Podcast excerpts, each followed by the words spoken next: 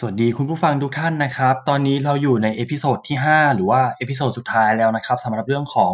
ประวัติความเป็นมาของจังหวัดพิจิตรนะครับ episode สุดท้ายนี้นะครับก็จะพูดในเรื่องของสภาพปัจจุบันในจังหวัดพิจิตรนะครับ ว่า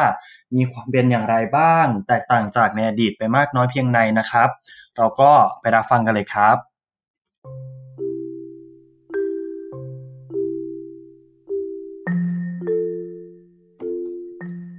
สภาพในปัจจุบันของจังหวัดพิจิตรนะครับ จังหวัดพิจิตรนะครับ เป็นจังหวัดที่ตั้งอยู่ทางบริเวณภาคเหนือตอนล่างของประเทศไทย อยู่ระหว่างจังหวัดนครสวรรค์กับจังหวัดพิษณุโลก และจังหวัดเพชรบูรณ์กับจังหวัดกำแพงเพชรครับ ตัวเมืองพิจิตรอยู่ริมฝั่งแม่น้ำน่าน โดยมีแม่น้ำยมและแม่น้ำพิจิตรไหลผ่าน พื้นที่ส่วนใหญ่ของจังหวัดพิจิตรนะครับ เป็นที่ราบลุ่ม มีพื้นที่ราบสูงทางด้านทิศตะวันออก และทิศตะวันตก มีแม่น้ำที่สำคัญไหลผ่านสองสาย ได้แก่แม่น้ำน่านและแม่น้ำยมนะครับ นอกจากนี้ยังมีห้วยหนองคลองบึงอีกจำนวนมาก ในราวเดือนสิงหาคมถึงเดือนตุลาคมของทุกปี จะมีน้ำไหลหลากและท่วมขังบริเวณพื้นที่ชายฝั่งแม่น้ำยม และพื้นบางพื้นที่ของชายฝั่งแม่น้ำน่านครับ พื้นที่จึงเหมาะกับการเกษตรกรรม โดยเฉพาะการทำนาข้าวครับ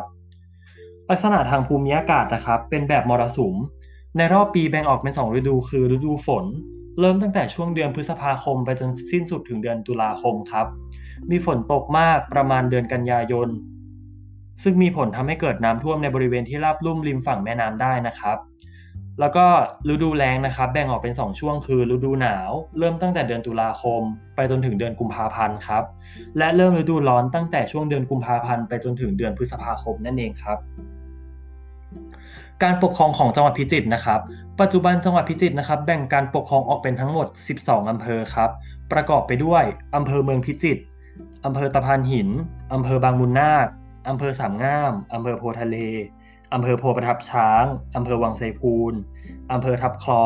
อำเภอวชิระบารมี อำเภอสักเหล็ก อำเภอดงเจริญ อำเภอบึงนารางครับ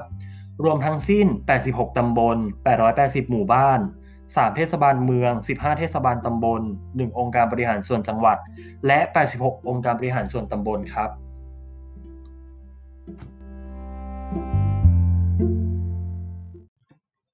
จบไปแล้วนะครับสำหรับพอดแคสต์ในเรื่องชุดของ